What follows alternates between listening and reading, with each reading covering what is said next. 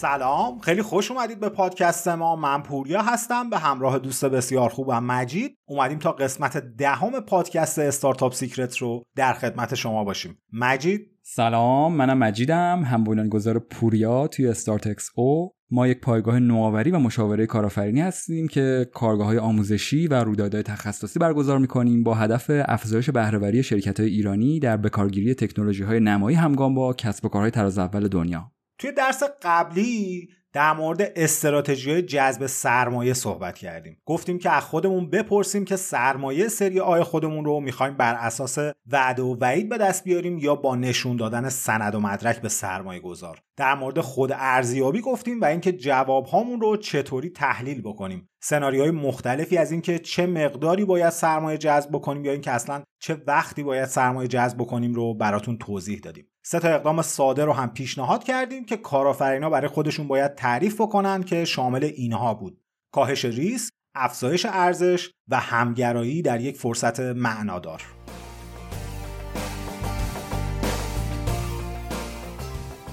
درس امروزمون در مورد مهارت های یک بنیانگذار موفقه. اصلا برای اینکه ما یک بنیانگذار باشیم به چه المان نیاز داریم؟ اگه خاطرتون باشه توی درس قبلی زیاد در مورد این صحبت کردیم که یک استارتاپ در واقع یک business در حال تکامله. علتش هم اینه که ما در مسیر کارآفرینی با چالش های زیادی روبرو میشیم. در این حال نیازهای بازار هم همواره در حال عوض شدن هستن. و خب کسب و کار ما هم برای اینکه بتونه توی این دریای پرتلاطم دووم بیاره باید متناسب با این نیازهای متغیر بازار خودش رو تطبیق و تکامل بده. یه زمانی شاید نیاز ما با connect بودن در حد یاهو مسنجر بود. بعدها نیازها بزرگتر شدن و نیاز به یه چیزی مثل فیسبوک به وجود اومد. بعد ابزارهای مسنجری مثل وایبر و لاین اومدن. و امروز توی سال 2021 می‌بینیم که نه دیگه لاین و وایبر موندن و نه دیگه کسی اونقدرها از فیسبوک استفاده می‌کنه. به جاش اینستاگرام و تیک تاک داریم. برای مسنجر هم واتساپ و تلگرام داریم.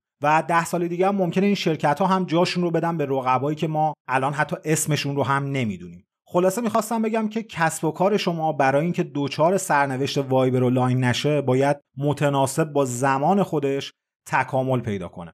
حالا سوالی که پیش میاد اینه که آیا بنیانگذارای یک استارتاپ هم می‌تونن با توجه به نیازهای کسب و کار خودشون تکامل پیدا کنن یا نه؟ توی دنیای کسب و کار باور جا افتاده اینه که بنیانگذاران نمی‌تونن به اندازه کسب و کارشون مقیاس پذیر باشن. در نهایت یه جایی می‌رسه که منحنی رشد کسب و کار از توانایی های یک بنیانگذار برای مدیر عامل بودنش جلو می‌زنه. حتی آمار هم این نظریه رو ساپورت می‌کنه.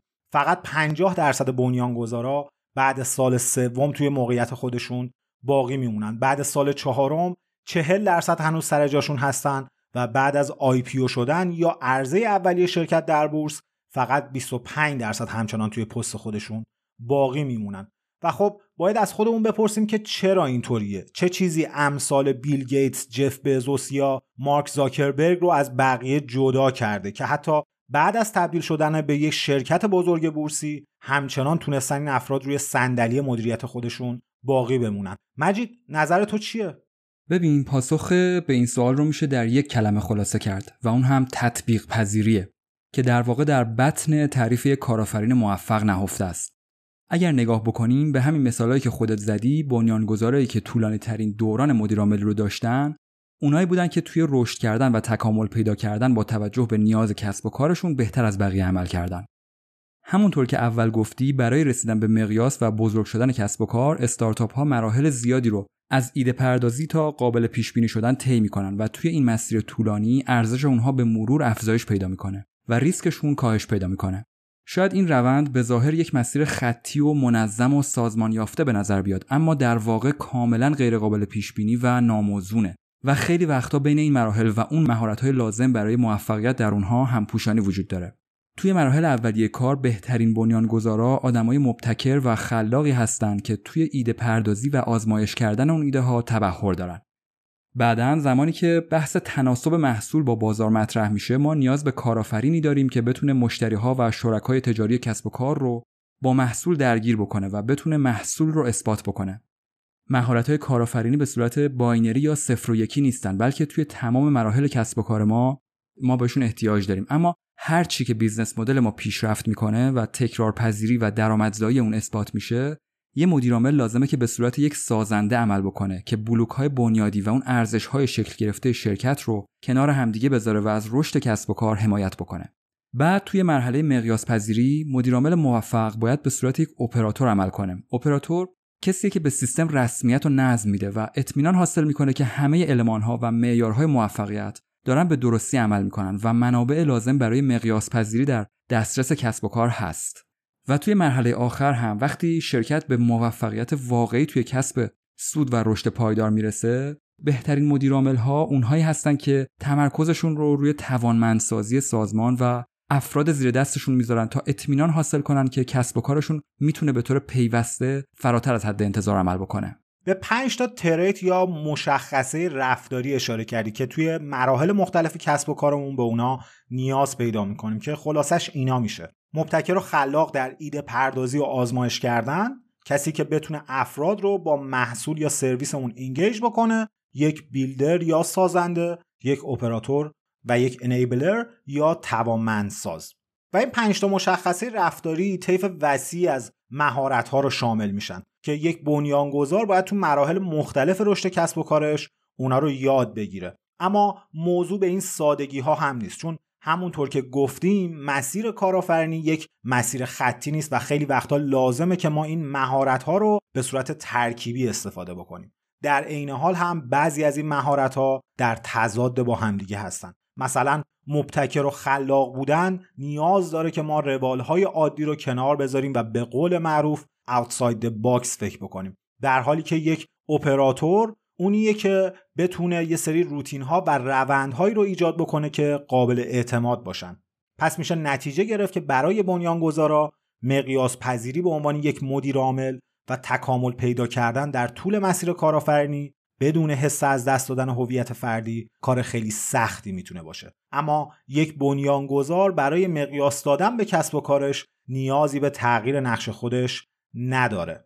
در عمل این اصلا واقع بینانه نیست که شما همه افراد شرکت رو از نزدیک بشناسید یا توی اتخاذ هر تصمیمی بخواید درگیر بشید. تکامل پیدا کردن به اون نقطه که احساس حذف شدن از اقدامات روزمره خط مقدم بیزنسمون رو بخواد داشته باشه خیلی دشواره و هر بنیانگذاری باید رویکرد منحصر به فرد خودش رو برای این کار پیدا بکنه. در عین حال این رو هم فراموش نکنیم که نقش یک بنیانگذار برای ادامه مسیر خلق ارزش کسب و کار خیلی مهمه. پس به این دوره گذار نباید به چش یک مسیر برای خروج بلکه یک مسیر به سمت توسعه نگاه بکنیم. عنوان و سمت ما نباید تأثیری در نقش آفرینی ما در شرکت خودمون داشته باشه. حالا این نقش چه به عنوان مدیر عامل بخواد باشه یا عضو هیئت مدیره یا مدیر بخش محصول یا حتی سرپرست گروه مهندسی. هر چی که هست یادمون باشه که قبیله باید زنده بمونه و با سماجت و پافشاری برای باقی موندن در سمتی که در حال حاضر ما بهترین کاندیدای اون کار نیستیم جز آسیب رسوندن به کسب و کار خودمون کار دیگه ای انجام نمیدیم. اما همونطور که گفتم خیلی وقتا پذیرفتن این موضوع و کنار گذاشتن اون غرور شخصیمون می‌تونه سختترین تصمیم ممکن برای ما به عنوان یک بنیانگذار باشه. اما اگرچه سخت این یک لازمه موفقیته.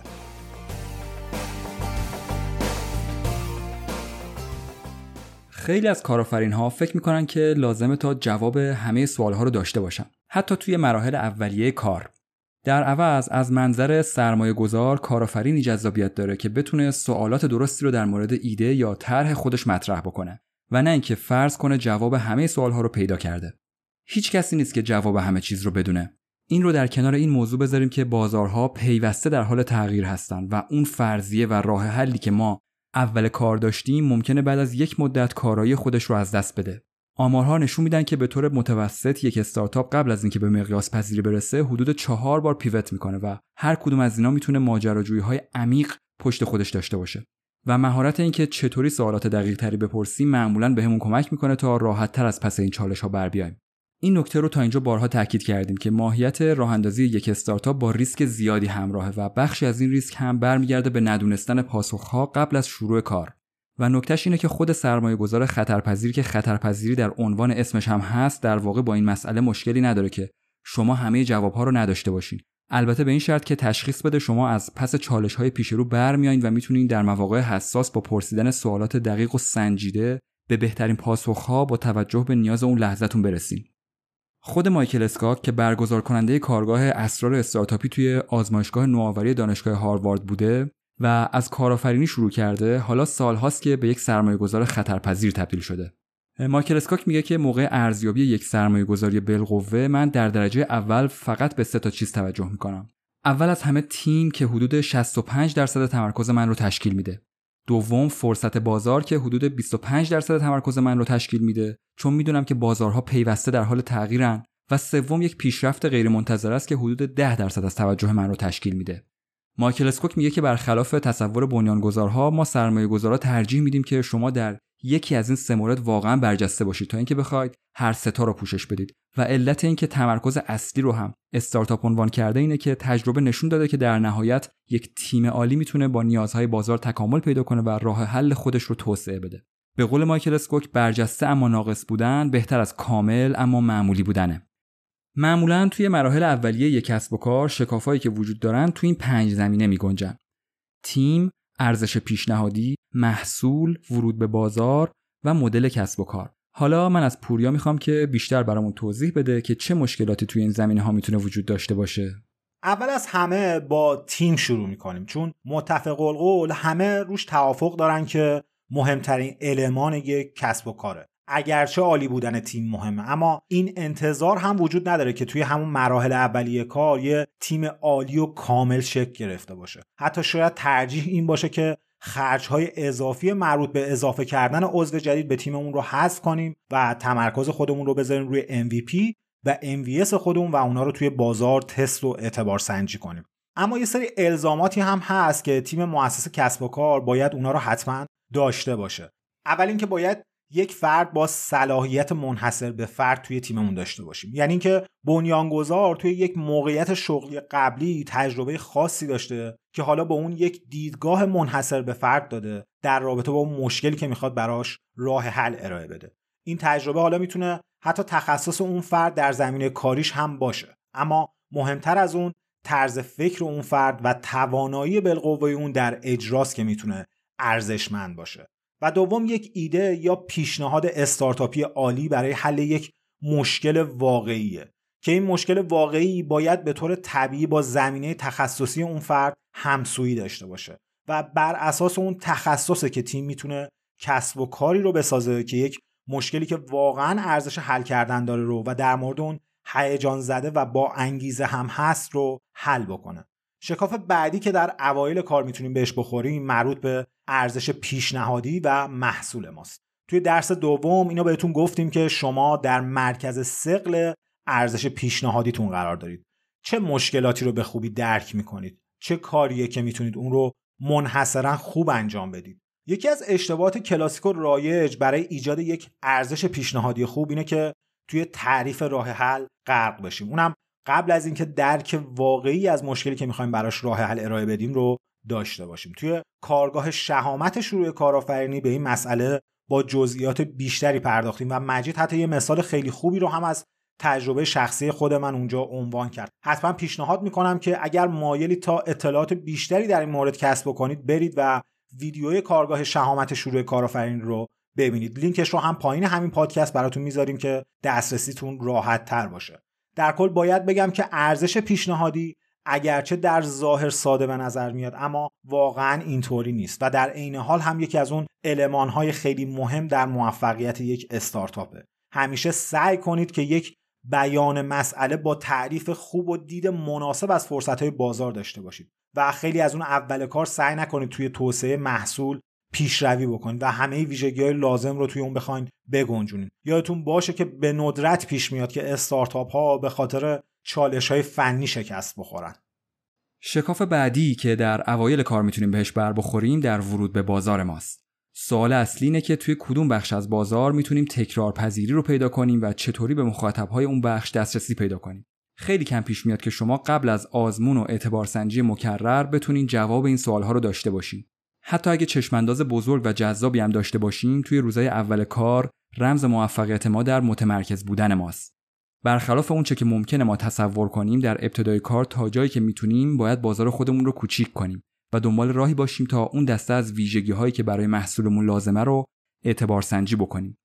در اینجا MVP یا کمینه محصول پذیرفتنی ما و MVS یا کمینه بازار دستیافتنی اون استراتژی درست رو شکل میدن که محصول خودمون رو خلق کنیم و بخش کوچیکی از بازار که نیازهای تکرار شونده دارن رو هدف قرار بدیم. فقط از این طریقه که ما می‌تونیم اطلاعات خودمون رو از محصولمون و بازار هدفمون به حد اکثر برسونیم. این رو هم بگم که اگر می‌خواین راجع به MVS اطلاعات بیشتری به دست بیارین می‌تونیم به کارگاه شماره دو ما مراجعه بکنین و اونجا درباره MVS و نقش اون توی کمینه بازار دستیافتنی رو پیدا کردن اطلاعات کسب کنیم. کارآفرین های زیادی هستن که شکست می‌خورن چون احساس می‌کنن که باید جوابهایی برای دفاع از یک چشمانداز بزرگ رو داشته باشن و این کارآفرینا شکست می‌خورن چون سعی می‌کنن به جای تمرکز روی MVP و MVS خودشون چشمانداز بزرگشون رو اثبات کنن و برای همه مشتری ها همزمان همه چیز باشن. شکاف بعدی که در اوایل کار ممکنه بهش بر بخوریم مربوط به مدل کسب و کار ما. حتی خیلی از کسب و کارهای بزرگ مثل توییتر و فیسبوک و پینترست مدتها قبل از اینکه به درآمدزایی برسن همواره در مورد business model شون شک و تردید وجود داشته. شما همین انتظار رو داشته باشین که با ابهام و سوالات زیادی روبرو بشین. اگه مخاطب واقعی نداشته باشین هیچ راه حلی وجود نداره تا بخواین از محصولتون کسب درآمد بکنین پس به جای مطرح کردن یه سری فرضیات مستقیم برید سراغ مشتری هاتون و ازشون بپرسید که چه چیزی رو در مورد کار شما ارزشمند می‌دونن و حاضرن به خاطرش بهتون پول بدن یه business model موفق ممکنه در جاهایی شکل بگیره که حتی شما انتظارش رو هم نداشته باشین. مثلا شاید داده هایی که دارید از کار براتون جمع می‌کنید از خود محصولی که دارید ارائه می‌دید با ارزشتر باشن. این دقیقا همون استراتژی بود که Google Docs با ارائه رایگان محصولش در مقابله با Microsoft Office اتخاذ کرد. وقتی بتونید ارزشی پیدا کنید که بقیه هنوز از اون بهره نبردن اون وقت هست که ممکنه پتانسیل یک تحول واقعی رو به دست آورده باشید. و این درست همون جاییه که موفقیت استارتاپ ها و رهبری کسب و کارتون شروع میشه. توی دنیای استارتاپی و تکنولوژی محور خیلی وقتها کارآفرین ها اونقدر روی نوآوری و جدید بودن محصولشون متمرکز میشن که یادشون میره توی مدل درآمدی خودشون هم دست به تحول و نوآوری بزنن. همیشه از خودتون بپرسید که شما چطوری می‌تونید بازی رو به هم بزنید و قوانین بازی رو به نفع خودتون بازنویسی کنید تا رقباتون از شما عقب بیفتن. در کل یادمون باشه که سرمایه گذارها ترجیح میدن که شما خداگاه باشید و بدونید که در کجا به کمک نیاز دارید و چه چیزهایی رو نمی‌دونید. بهترین کارآفرین ها اونهایی هستن که سوالات درستی رو می‌پرسن و می‌دونن که چطوری گوش بدن و دیدگاه های مختلف رو به شیوهی ترکیب کنن که در راستای چشمانداز اونها باشه.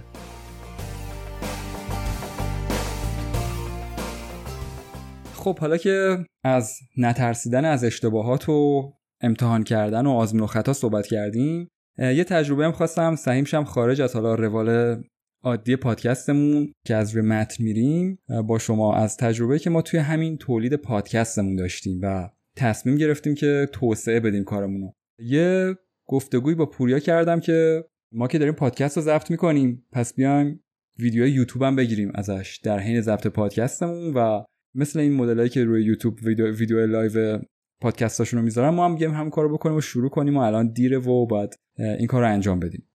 خب البته من و پوریا الان تمرکز اصلیمون توی بحبوحه‌ی طراحی کارگاهامون هست و زمان برای اینکه بخوایم برای یوتیوب آماده بشیم نداشتیم. یعنی گفتگویی هم که داشتیم که بخوایم تصمیم بگیریم این کارو بکنیم یا نه به این شکل پیش رفت که آماده نیستیم براش. ولی من خیلی اصرار داشتم که حتما باید این کار انجام بشه و اصلا ردخور نداره که شکست بخوریم توش میریم جلو و اصلا ما آماده ایم برای این کار.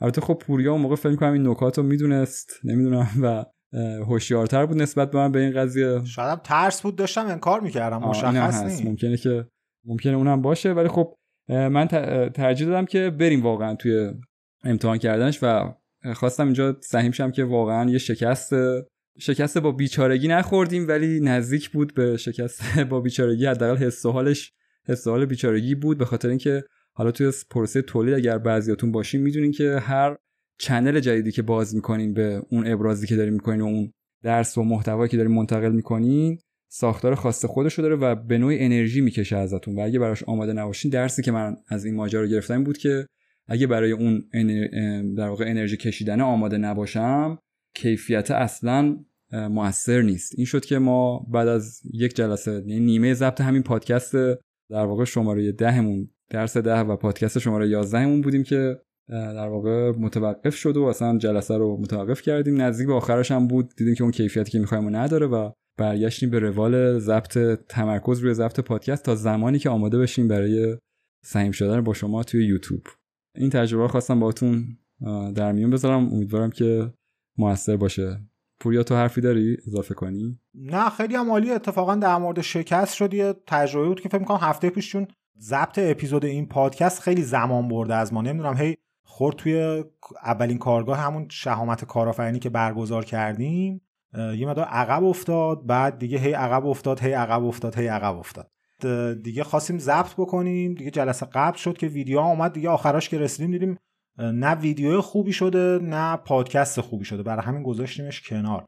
کلا با این موافقم که آزمون و خطا باید باشه. حداقل حالا این آزمون و خطا توی اج سازمانتون باید اتفاق بیفته که یه سری چیزای جدیدی امتحان بکنین. بعد جوابش هم ببینین و اون اسسمنت رو داشته باشین که ببینین جواب داده یا نداده. بسیار عالی. خب توی پادکست امروز در مورد مهارت‌های موفقیت بنیانگذاری استارتاپ صحبت کردیم. توی پادکست بعدی قراره که درباره مهارت‌های مشاوره گرفتن و مشاوره دادن در راه اندازی استارتاپ و مسیر کارآفرینی صحبت کنیم. ازتون دعوت می‌کنیم که بیاین روی وبسایت ما به آدرس www.startxo.ir ویدیوی کارگاه ها رو ببینید، محتواهای درسی مکتوب و نوشتاری رو روی سایت بخونید و از سایر مطالب مفیدی که توی وبسایت هست استفاده کنید. این رو هم اضافه کنم که ما از سمینار شهامت شروع کارآفرینی که در تاریخ 11 شهریور ماه 1400 برگزار شد یه نسخه اختصاصی ویدیویی آنلاین هم تهیه کردیم که لینکش رو توی قسمت توضیحات این اپیزود پادکست براتون گذاشتیم. اگر دنبال انگیزه برای جهش به سبک زندگی کارآفرینی میگردین ازتون دعوت می‌کنم که این سمینار استثنایی رو از دست ندین. ممنون از اینکه تا اینجا با ما بودید. حتما به وبسایت ما سر بزنید و مطالب ما رو دنبال کنید. تا پادکست بعدی خدا نگهدار. خدا نگهدار.